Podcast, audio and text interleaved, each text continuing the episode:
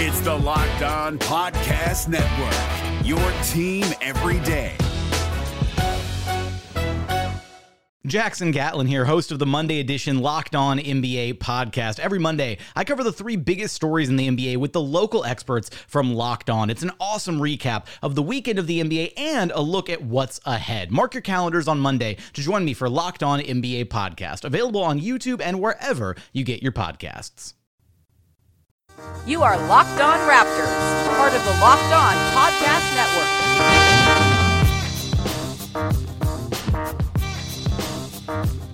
Hey, how's it going? Welcome to episode number 347, I think, of Locked On Raptors. For this is going to come out on Tuesday, June 12th. Uh, this is me just talking through your calendar or my calendar. I'm your host, of course, Sean Woodley of LockedOnRaptors.com and RaptorsHQ.com. You can find me on Twitter as always at Woodley Sean. Find the show at Locked On Raptors. We can find links to every single episode. Please make sure you're checking out the Locked On Podcast Network, which hosts team focused shows for all 30 NBA teams. We got Locked On Fantasy with Josh Lloyd, Locked On NBA with David Locke, and you can find them all together, neatly organized for your listening pleasure on the Locked On NBA iTunes channel.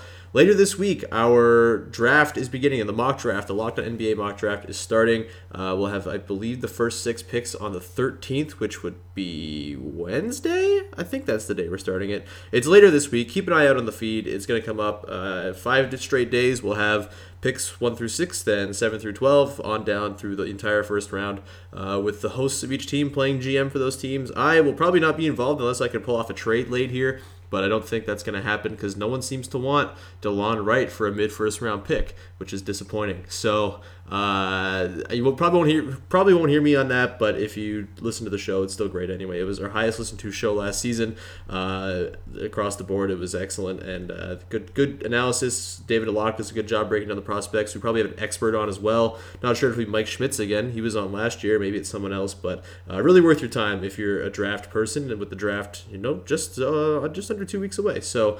Uh, look out for that later this week. And if you find a show on the Locked On Network, including Locked On Raptors, please subscribe to, rate, and review uh, on iTunes. It's the best way to support the show and show that you care and help with the rankings and the algorithms and all that stuff. So thanks in advance for taking the time.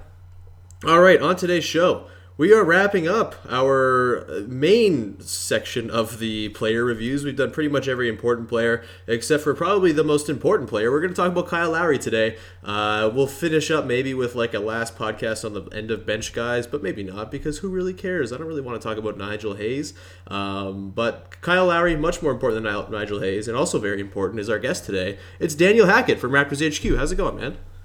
It's going well. How's how are you doing? I'm pretty good. Uh, yeah, just sort of going through it, waiting for some stuff to happen. I'm fully entrenched in LeBron rumors now. I'm ready for him to be a Raptor. It's pretty exciting. Um, and uh, yeah, that's kind of where I'm at right now. The Raptors are the the wound has kind of healed over a little bit, and maybe this will be a, a way to sort of help steer the you know, talking about Kyle Lowry might help boost the positivity as well because as bad as the season was and as poorly as it ended, uh, Kyle Lowry was awesome and he was a big reason why the regular season itself was excellent and even the playoffs he was really good. So we'll get to him in just a second, but a little bit of news I guess came down uh, over the weekend. Uh, that is a, a little bit old as this comes out, but we might as well talk about it. Jerry Stackhouse is leaving. He's going to the Memphis Grizzlies to be an assistant with JB Bickerstaff. I figured we should probably talk about that. Daniel, um, you know, it's bittersweet, I think. It's cool that Jerry Stackhouse is going to get a high level assistant job. It sounds like he's going to be pretty high on Bickerstaff's staff. That's great. Uh, obviously, the way the interviews have gone, it sounds like Nick Nurse is probably the leading candidate among the Raptors guys. Hell, by the time this comes up, maybe Nick Nurse has already been hired as the Raptors head coach. Um, so it didn't seem like Stackhouse was long for Toronto. Are you upset about Stackhouse leaving? Are you bummed out that the Raptors didn't, you know, facilitate him becoming the head coach? Does it feel like a bit of like uh, I don't know. It almost feels like the Oakland A's of coaching, where it's like, yeah, we'll we'll groom all these guys, and then everyone else will just poach the dudes when uh, they're really hot candidates. But that's what happens when you're really good at grooming coaches. You're not going to be able to keep all of them. Uh, how was your, what was your reaction to the Stackhouse news? Yeah, it, it felt kind of inevitable. Yeah. Uh, with the way the search was going, uh, once they sort of threw everybody's hat in the ring, there was only ever going to be at most one of these assistants still here, because mm-hmm. uh, it felt like all the assistants uh, of, of the high, the big name assistants anyway, Nurse, Kalamian, uh, and Stack. It seemed like if if they weren't going to get picked to coach, none of them were going to assist the others. Mm-hmm. Um, so as soon as that started, at most one of them was going to be here, uh, and it looks like Nurse is definitely taking the lead in that race. Um, no, it's funny that we haven't heard anything about Kalamian because uh, he's been bandied about as a fairly big assistant coach name, uh, as an up and coming, soon to be head coach as well. But uh, he he fell right off the map right away. So uh, that's a little bit funny. But yeah, Stackhouse going to uh, I think it's Memphis. Yep. If I yeah, uh, he seems like a great fit there. Uh, Mm-hmm. it seems like a, a good place for him to be, and uh, you know I don't know that it's necessarily about him getting a higher ranking position than he could get here. If, if Nurse was hired, I wouldn't be surprised if Stackhouse might get the, the top assistant role here. Um, but I think once you've gone through a situation in an organization where you're up for the job and you don't get it, then you maybe look to expand your contacts in the coaching industry and and sort of go to a different team, build some more connections, and impress some new people because he's probably done all the impressing he's going to do here. Yeah, and you know it also makes sense like theoretically if you're looking at a job and you don't get the job, like I think if you're trying to ascend to that same level somewhere else or just in your career period like i think it's probably just looking at it it's more likely that another job that you'd be waiting for would come up sooner than a team that's just about to hire a new head coach. I mean things can go poorly. It could be a one or two years stint for whoever the new head coach is but in theory you would think the raptors are trying to hire the new guy for the long haul so maybe it's a strategic thing for stackhouse too. I mean memphis you know they brought back Bicker Bickerstaff. He's going to be there for the full season for the first time this coming year but that's a team in flux and they seem to get rid of coaches just kind of willy nilly whenever they want to, or whenever they piss off Marc Gasol. So maybe we'll see Stack sort of ascend there. Maybe that's a better sort of avenue for him to get to where he eventually wants to go. Either way, he was great for the franchise. I'm curious to see who's going to take over that 905 job, and that's like big shoes to fill because they made two straight finals with two entirely different teams under Stackhouse, and that is no uh, small feat. So I'm interested to see who it'll be. I, I would put probably bet on like Jama getting the job. Um, it seems like he's kind of a, one of one of those next hot guys in the Raptors pipeline, and you know it's always kind of been a younger, sort of on the fringe of being a front row type head coach. I guess Jama is a front row head coach, but or assistant coach, but um, it's sound that, that's kind of been the the mold. I mean, Jesse Mermuys, this is similar, younger guy, sort of on the come up, got that job in the first season. Stackhouse the same, so I, would probably put, put, put my money on Jama getting the job, but uh, we'll have to see what happens there. No matter what moves you made last year, TurboTax experts make them count. Did you say no to a big wedding and elope at the county courthouse? That's a move. Did you go back to school to get your degree? That's a move. Did you relocate for a fresh start? Well, that's literally a move.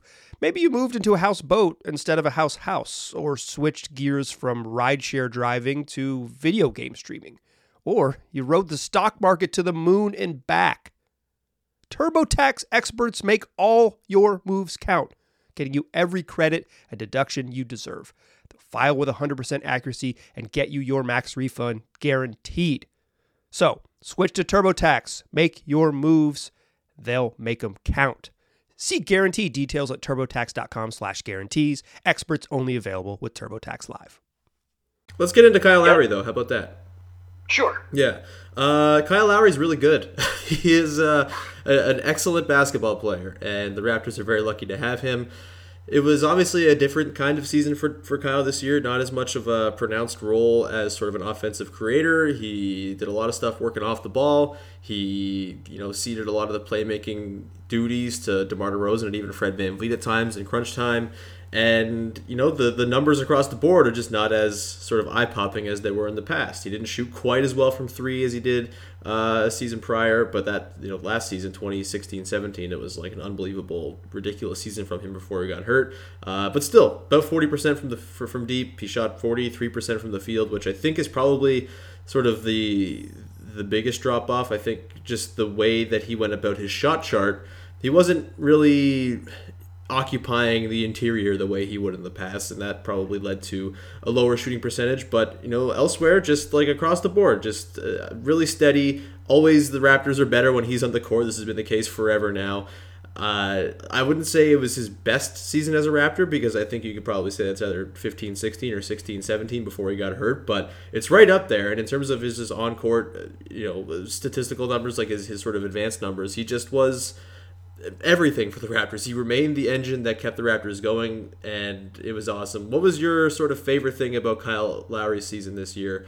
Uh, his age 31 season, he's still doing it. He's still really good. What, what, what did you sort of take away from this season uh, from a positive viewpoint? Yeah, uh, the, well, there's a lot of positives. Uh, speaking to your, your point about his shooting percentages, Yeah. uh, his his raw field goal percentage did go down, Mm-hmm. uh, but a big part of that is his three point attempt rate. The number the number of his shots that came from three Yeah. was significantly higher than it's ever been before in his career. Uh, last year, he took half of his shots from a three point range, half of his field goal attempts, Mm-hmm. which was already his career high. This year, it was sixty three percent Yeah. which is a again a massive leap. So even though his field goal percentage took quite a dip, his true shooting percentage was still nearly sixty percent, yeah. uh, which is pretty incredible. Uh, the only other time he's topped it in his career was last year when he had that crazy shooting from distance. Um, and at the same time, with the playmaking point, although he did take a bit of a back seat uh, in most sets, uh, especially early in the year as he was feeling his way into the the system. Um, he still posted a higher assist rate this year than the last two seasons, uh, which is really impressive the way he managed to actually find his way in this uh, in this system Yeah. uh, as the year went along. Yeah, it was almost like he did more with less in terms of usage and just possessions where he was sort of a crucial figure. And, you know, maybe you could kind of look at that shot distribution you mentioned, the 63% of his shots coming from deep. Like, that could kind of maybe play with your mind a little bit and make it seem like he was a bit more of a passenger out there. But, you know, whatever the ball did swing to him or it did sort of fall on him to make a play, he usually was able to do it. And, that was exciting. Kyle Lowry is, is he's just so good, man. And I think a lot of people probably underrate this season from him just because the, the raw numbers aren't there and he didn't play quite as much. And Demar, you know, he got the the fifth place MVP vote or whatever. He got the the the, the All NBA team. Like, and Kyle's not going to get those things at the end of the season, but I still would say Kyle had a better season and is a better player than DeMar DeRozan and still was more of a sort of impact on the court for the Raptors than DeMar, you know, is this isn't a slight against DeMar. This has always kind of been the thing is when you compare the two, you ultimately end up sort of just like slagging one of the one or the other just to try to make a point, but it's not that. It's just DeMar doesn't quite have the same sort of holistic impact that that Kyle does on the court, and he can kind of that that can kind of play into people just thinking, or just I don't know. It feels like people degrade what Demar does because Kyle is so good, and I feel like that's unfair. Like because Kyle's just really good, and that's just kind of what it is. And it's not Demar's fault that Kyle's as good as he is or as effective as he is on the court. It's just kind of how it is. Yeah, I think I think the two players sort of provide different things. Yeah. Um, a a couple seasons ago, when we were going into the off season, where they may or may not sign Demar Derozan, um, I, I put together a post where I talked about uh, why I thought they should resign uh, Demar, in spite of his somewhat blah uh, on-court impact numbers, um, just because of the value that production provides to a team, totally separate from impact. You know, you have to have guys who can put the ball in the basket. You can have five blue guys out there, and you're not going to win, no matter how good they are um, at defense and uh, the intangibles if they can't score. So you know you you do need some guys who can put the ball in the basket. And as much as Kyle Lowry is a great scorer by himself, um, when he carries too much of a load uh, in terms of minutes or in terms of usage, he does tend to break down a little bit. Um, so I don't think it's a coincidence that Kyle saw one of his best seasons this year when his minutes dropped, uh, and he was able to play 78 games for the first time since 2013-14, uh, and put up more minutes than last year because he managed to avoid that uh, that end of season injury that he seems to have every couple of seasons. Um, even though he played less minutes per game, uh, and a big part of that is that DeMar DeRozan uh, takes on such a load uh, night in, night out. Yeah, it's uh, it's kind of a symbiotic relationship there because Demar he obviously excels. I think when his usage is higher because he's not so much of an off-ball threat. So if you can maximize Demar's time on the court while also sort of limiting Lowry's exposure and limiting the amount that he has to do, that leads to Kyle sort of producing more with less. And I think uh, any sort of conversation about the two, and like we go into this offseason we'll talk about the future of Kyle, but when we talked about DeMar, I mean, you can talk about trading DeMar all you want, but I feel like it's a pretty low low likelihood that you're getting something back that can absorb that many touches, that many possessions, that much of a, of a burden offensively, and still expect Kyle to maintain the same level. Because you could argue, yeah, maybe you trade DeMar for bit parts, and there are like some more glue guys, like you said, and in theory, it's a better team on the court. But over the course of an 82 game season, that's probably not going to be the case. And I think, especially with Kyle going to be 32 next season, like having someone to sort of take on that load is uh, is damn useful. And I think any sort of conversation of the Raptors running it back or trying to compete next season, whether it's with the same core or not, I think you're kind of missing the point if you say, all right, just trade one of them and they'll still be good next season because their their, their success is very much sort of related, even if their their ceiling is you know kind of leaves something to be desired. Um, what was there anything from this season that sort of rubbed you the wrong way about Kyle, or was there anything that he didn't do well that uh, you wish he had done better, or that he needs to do better? If you know the Raptors have a hope in hell of having a better result by the end of next season, or is it, or is he kind of blameless in what happened to the Raptors? Um, I mean, I don't know anybody's blameless, uh, but he certainly wasn't one of the issues that they had uh, in the playoffs, in my opinion. Anyway, I'm not a good person to ask for the for the bad thing about Kyle Lowry. I'm a huge, huge fan of his, but uh, yeah, I, I don't uh, I don't know. It's hard to say what um, what Lowry could have done differently this season, given what he had to work with in the playoffs, which was DeMar DeRozan completely disappearing, uh, and Dwane Casey turning in a fireable offense uh, of a playoffs, which you know came to fruition as it turned out. Um, so it's kind of hard to differentiate for a lot of the players on the team, including Lowry. You know, oh, you know, they the performance or the success just wasn't there, but how much of that was on them, and how much of it was on the uh, the two really big names uh, really having a bad spring. The NBA playoffs are right around the corner, and Locked On NBA is here daily to keep you caught up with all the late season drama. Every Monday, Jackson Gatlin rounds up the three biggest stories around the league, helping to break down the NBA playoffs. Mark your calendars to listen to Locked On NBA every Monday to be up to date. Locked On NBA, available on YouTube and wherever you get podcasts. Part of the Locked On Podcast Network, your team every day. Yeah, for sure. I think for me, if there's one thing that, and this might never come back for Kyle because, like we've talked about, he's in his 30s now and he's six feet tall, and it might never come back. It did feel like his explosion kind of left him a little bit this season, and you know we saw how, how important in the playoffs it was across the entire playoffs, but with the Raptors as well. Just the ability to be able to score against the switch, take advantage of a matchup and score that used to be sort of a hallmark of Kyle. He would cook big guys kind of routinely, and especially in that Wizards series, when the Wizards started switching a bunch, they, they got way more conservative after game one where they trapped everything. Kyle kind of struggled, and really it was a bit of a sort of chore to watch him try to break down a Marcin Gortat or a Mar- Mar- Markieff Morris. And that I think you know that might just be something that is you, know, you, you raise your hands and say, all right, well he's 32, like he can't do that anymore. That's fine. Got to find a way around it. But I think you know if you're the kind of person who looks at this Raptors team and says, hey, like I want this team to win a title, title or bust, like Kyle's not going to be part of a team that wins a title with this with this Raptors core. I don't think, uh, especially as like a one or two option, just because that ability to score in you know against matchups that should in theory be prime matchups for for picking apart i think is not really there for, for him anymore and it wasn't always there to the greatest extent just because he's a six foot tall guy and it's harder for that to sort of be an area of strength for for a guy of his size but um, I think in, in, in, particular this season, and we saw it in the regular season as well, and that might have just been a function of him not being as aggressive and him just hanging back more and being more willing to just jack threes off, off the catch instead of you know trying to break guys down. Um, but I, I, do think that's definitely a part of his game that is uh, maybe just not going to be there anymore, and that could cause problems if you want to see this team ceiling,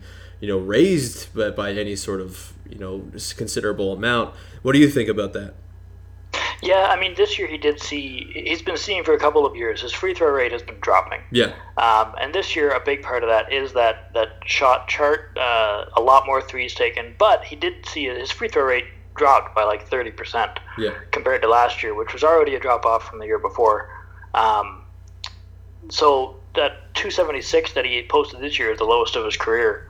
Um, so he's definitely not getting to the rim with the same effectiveness that he used to. The only year of his career that even compares to that was 2014-15, where he was injured and useless for most of the year. Yeah. Um, so yeah, it's a good indicator that his his aggressiveness inside just isn't there anymore. Um, so, and even in the playoffs, when his three point attempt rate dropped down closer to fifty percent, Yeah. it, it's his free throw rate started stayed down below thirty percent still. So. Uh, he definitely wasn't getting to the rim like he used to. Um, but I mean, yeah, like you say, it's the reality of he's getting older. He's not uh, not quite as explosive as he used to be. Not that he was ever particularly explosive, um, but also to your point that uh, it is kind of important to be able to attack switches. We're seeing a lot of defenses in the playoffs switching everything, um, especially with the the elite teams. Um, so if you can't attack that, you really can get into a bit of a your offense can get really bogged down because you're not generating any sort of uh, opportunity off of screen action plays. Um, so as we look forward to the future of Kyle, he's still got two years left on this deal. Um, I can't imagine he's going to be traded this summer. We can talk about that, I suppose. But uh, just like I don't know, there's always like this this fear, this sort of looming fear with small point guards that eventually a steep de- de- decline is going to come, and that you know the Isaiah Thomas season is going to happen to one of these guys at some point. You know, we talk about this with Chris Paul all the time. Chris Paul is a, is a robot, and he keeps going, but he still gets hurt all the time. So how much does that matter? I don't know. Um, what do you sort of see for Kyle's future as he ages? Do you think he's a kind of guy who, over these next couple of years, even if that explosiveness continues to decline a little bit, is he a guy you think can age gracefully, or do you think it's going to kind of come quickly and then the Raptors will be sitting there with a $33 million sort of albatross sitting on their books for a year or two? Um, well, I don't think for two. I mean, he's only got two years left. Yeah. Um, and it, it- I don't see any reason to believe that he'd suddenly drop off to being useless next season. Yeah. Um, especially considering that a one of his big strengths is shooting, and Yeah. that's not a strength that tends to disappear uh, really quickly as you age. It's more the the quickness and the being able to play defense um, tends to go away first. Uh, and he's also uh, a really smart player. Like he's never kept in front of opposing point guards particularly well with his lateral quickness. He just he has a positive defensive impact because he's a really smart defensive player. He knows what plays are being called on the other team. Uh, he can see actions happening before they actually happen. Stuff like that is why he really brings a defensive presence, and that's not going to go away either. Um, but you know he is going to continue to decline a bit, uh, so I wouldn't expect him to be posting uh, better impact numbers going forward than he is now. Uh, still, the next two seasons are not particularly worrying for me. I'm Yeah. pretty sure the the window is really next season, and then after that, it doesn't really matter if they have um, if they have one dead year. Yeah, and I think yeah that that expiring contract can become an asset for either for you to trade or just for yourself going forward as well, um, because that is going to matter very soon as uh, big free agents Giannis uh, come up in the next couple years here.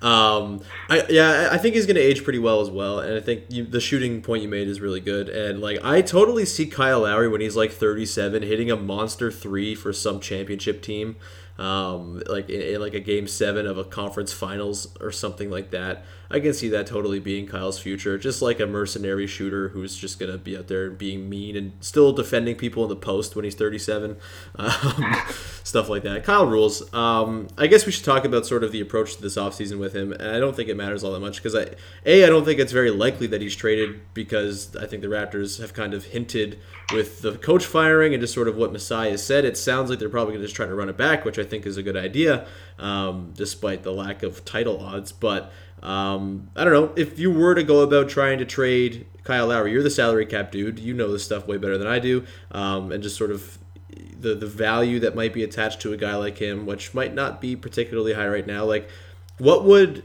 a Kyle Lowry trade have to look like for you this offseason for you to even think about it? Because like for me, it's not really even something I'm contemplating. But I don't know. Maybe you see it differently. Uh, I think if you trade Kyle Lowry, you do it to get worse, Yeah. not to get better. Yeah. Um, so if they're doing that, I suspect that DeMar DeRozan is moving first. Yeah. I think the only scenario where Lowry goes is if DeRozan goes first and they decide, well, instead of kind of taking a half step here and seeing if we can replace DeRozan and maybe be better by getting his specific weaknesses off the team and seeing if we can survive the, the loss of his usage and minutes. Um, instead of taking that sort of half step there, maybe they just say, you know what, we got rid of DeRozan, we'll just tear the thing down get what value we can now. The window is closed. Forget it.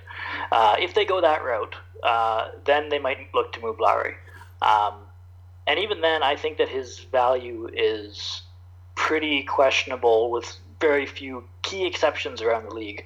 Um, I wrote an article earlier in the offseason sort of pitching trade ideas for all the core members uh, of the team. And the one I came up with for Lowry is if, if, big if, if Philadelphia manages to bring a superstar to their team this summer with their cap space, let's say LeBron James, or even if they get Paul George or someone of that ilk, Yeah. um, then if they're under immediate pressure from that superstar to, to add more veteran talent, then Lowry could be a pretty enticing piece. Um, and the 76ers have the the role players and young assets that would uh, be a pretty good return for him. So I think the the imaginary deal I put together was something like Fultz, Covington, and Bayless Right. uh, on his expiring contract for Lowry, plus maybe a pick or something. Jerryd Bayless back for Lowry. That would be a uh, just a Yeah, quite a- strange, strange return to 2012. Um, yeah, there's not that many teams out there that need a point guard. It's such a deep position around the league, and it feels kind of replaceable at this point, which is weird to say. But it, the the shift that has gone from point guard being like the position position du jour to just like wings who are six foot seven being that that thing is. Uh, it's pretty quick, and it's kind of leaving the point guard market. Uh, It's not quite like the center market, I don't think, where you're just like you're never gonna find a deal. But I don't think it's far off. Like I just think like teams aren't going to want to pay thirty three million dollars or whatever it is Kyle's owed next year for a point guard. That seems like a lot. Uh, when- yeah, I think I think most teams won't want to, uh, which is why his market will be very very tough. Yeah. Uh, except for very specific instances, like for example, if the 76ers do get LeBron, Mm-hmm. then the thing they need from a point guard is they need somebody steady who can run a team when LeBron's off the ball and who can play fantastically off the ball as a dead-eye shooter, which is exactly what Kyle projects to be in the next couple of seasons. Uh, but I agree, for most teams, uh, that fit isn't quite there, uh, and the value from a point guard over a league average point guard uh, isn't quite as obvious. I like how you just described what George Hill was supposed to be before he was terrible. Exactly. Lowry is a good George Hill.